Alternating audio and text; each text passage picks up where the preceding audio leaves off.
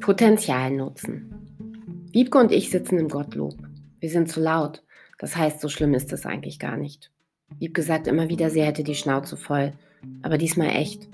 Sie sagt es so oft, dass der Typ am Nebentisch irgendwann genervt herübersieht und aussieht, als wollte er sich beschweren. Ich lächle ihn offensiv an und spiele mit einer meiner nicht vorhandenen Haarsträhnen. Was ist los? sagt Wiebke verwirrt und ich sage, ach nichts. Wie immer klappt es auch dieses Mal. Der Typ schaut sofort weg und ignoriert uns.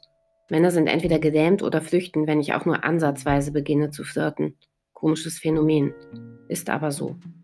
Kann man allerdings wiederum sinnvoll einsetzen, habe ich gelernt und nutze mein Potenzial. Ich habe so die Schnauze voll. Nächstes Silvester muss das alles mal anders werden. Egal wie ich versuche, ins neue Jahr zu kommen, es wird immer schrecklich enttäuschend. Ich nicke. Es gibt wenig noch enttäuschenderes im Jahr als Silvester, bestätige ich. Wir grinsen. Ich sehe in meinen Ingwertee, fische ein Stück heraus und kraue darauf herum. Wiebke sieht mich an und ich frage mich, ob wir noch Oliven bestellen sollten.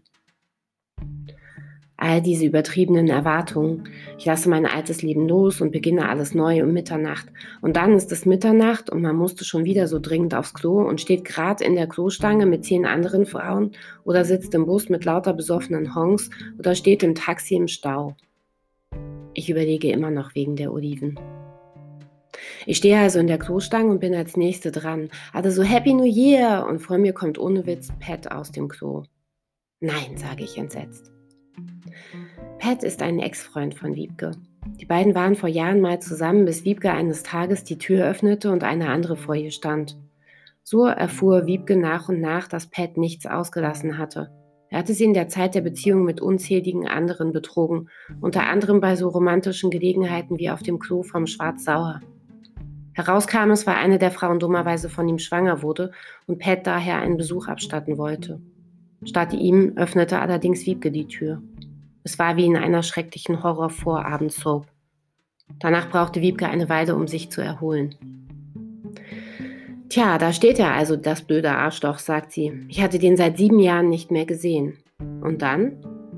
Er sieht immer noch super aus, sagt Wiebke. Richtig super, fast noch besser als früher.